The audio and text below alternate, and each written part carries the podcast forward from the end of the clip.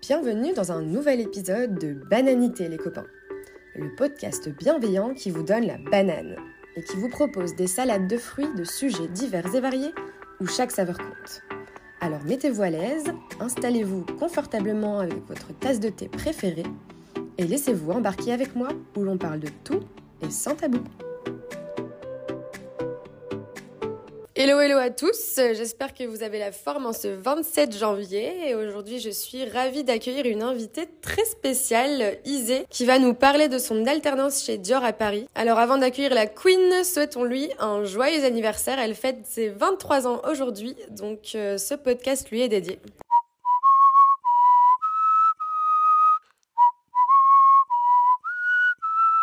Bonjour Elise, merci de m'accueillir dans ton podcast. C'est un plaisir d'échanger avec toi aujourd'hui. Bah écoute, euh, de même, ma chère Isée. Alors, est-ce qu'on se ferait pas une petite mise en contexte pour nos auditeurs aujourd'hui? Bah si, carrément, parce que l'histoire est quand même assez drôle, donc euh, vas-y, je te laisse l'expliquer. ouais, c'est clair. Bah en fait, Isée, c'est une histoire qui ne date pas d'hier. Nous étions au centre aéré ensemble lorsque nous avions 8-10 euh, ans, donc jusqu'à la fin de notre primaire. Et puis, comme on n'était pas dans le même collège et que les réseaux sociaux n'existaient pas à ce moment-là, on s'est perdu de vue. Et puis, quelques années plus tard, on s'ajoute sur Insta, Facebook, on se suit loin et on voit euh, ce que chacune est devenue. Mais vraiment euh, jamais sans jamais euh, reprendre contact. Et Isée s'est inscrite pour valider sa dernière année de master. Donc même master, même classe, même campus. On se retrouve par le plus grand des hasards dix ans plus tard et on devient copine comme si on ne s'était jamais quitté. C'est une très belle histoire et surtout c'est ultra drôle et trop sympathique de reprendre contact, de se revoir. C'est clair et bah, on en profite hein, pour embrasser nos animateurs du centre aéré Jules Maillot, euh, Hilal, Zakia, Audrey, Kelly, les deux Thomas et euh, peut-être que j'en oublie. Alors Isée, est-ce que tu pourrais nous parler un peu plus euh, de ton parcours professionnel chez Dior en joaillerie et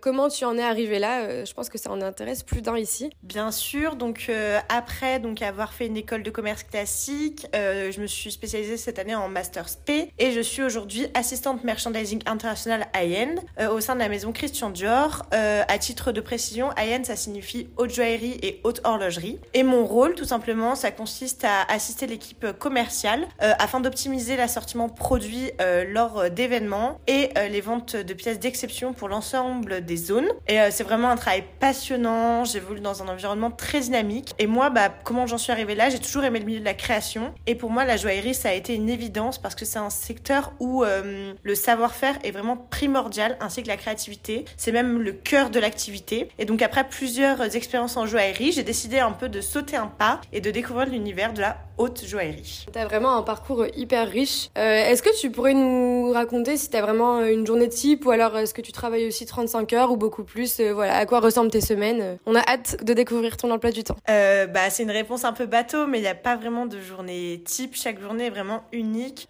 en effet, selon les événements qui, qui, sont en cours, selon les demandes de, de nos interlocuteurs en zone, selon les urgences presse, les lancements produits je ne sais jamais de quoi ma journée va être faite euh, quand j'arrive le matin. Et c'est pour cette raison, je pense que j'adore faire ce que je fais. Il faut faire preuve de beaucoup d'agilité, de flexibilité pour euh, répondre aux différentes attentes. Et au niveau des heures, pareil, euh, c'est variable. Mais c'est vrai que c'est un secteur dynamique, donc on a besoin d'être présent souvent. Ok, top. Merci pour cette réponse. Et moi, je me demande, elle est comment l'ambiance de travail?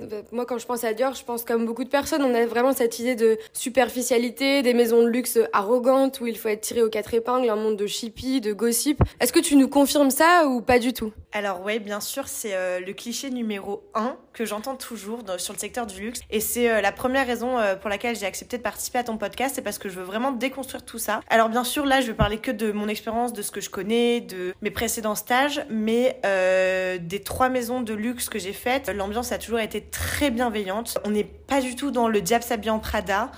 tout le monde est très chill. Même, bah, c'est vrai que c'est une question qui est souvent revenue sur les tenues. C'est très simple, très casual. Chacun garde sa personnalité. Des gossips, euh, bah oui, il y en a, mais comme dans chaque entreprise ou chaque groupe d'amis. Et c'est des gossips euh, positifs, rigolos. C'est pas du tout le monde de Chippy et il y a rien de bien fou. Ok, bah écoute, c'est trop chouette de, de, savoir tout ça. Alors j'ai une autre question. Est-ce que tu as déjà rencontré des personnalités connues? Et si oui, est-ce qu'on peut savoir qui? Alors encore une fois, nos clients ne sont pas des personnalités connues, c'est des gens, on va dire, comme toi et moi, sauf qu'ils ont un très beau parcours professionnel et qu'ils ont aujourd'hui les moyens de s'offrir de belles choses. Après, oui, c'est vrai que je peux traiter des demandes de personnes connues, mais je suis pas en contact euh, direct avec elles. Ok, merci pour cette réponse. Et euh, moi, j'ai une petite question encore euh, de l'ordre gossip, etc. Est-ce qu'il y a des couples qui se forment au sein de ton entreprise Qu'est-ce que tu peux nous, nous dire sur ça? Alors j'ai l'impression que contrairement à d'autres secteurs d'activité, comme là je pense notamment à la finance, à l'audit, il n'y a pas beaucoup de couples qui se forment. En tout cas moi j'ai rien vu de suspect, euh, hormis euh, certains couples qui se sont formés il y a très longtemps et qui sont maintenant euh, mariés et il n'y a,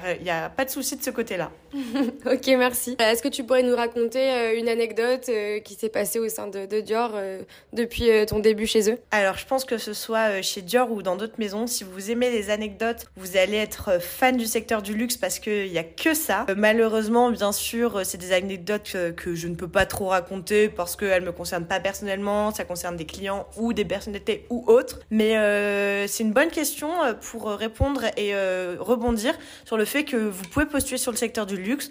On recherche pas du tout des gens qui ont fait que du luxe avant, bien au contraire, si vous avez un savoir-faire dans une autre industrie, c'est encore mieux. Tant que vous êtes spécialisé sur votre métier, euh, c'est super et euh, n'hésitez pas à rejoindre ce secteur. C'est très sympa. Il n'y a pas que des filles, ça c'est pareil. On est à 50-50 dans toutes les entreprises que j'ai faites et vous serez toutes les petites anecdotes croustillantes. Merci beaucoup Isée et encore euh, joyeux anniversaire.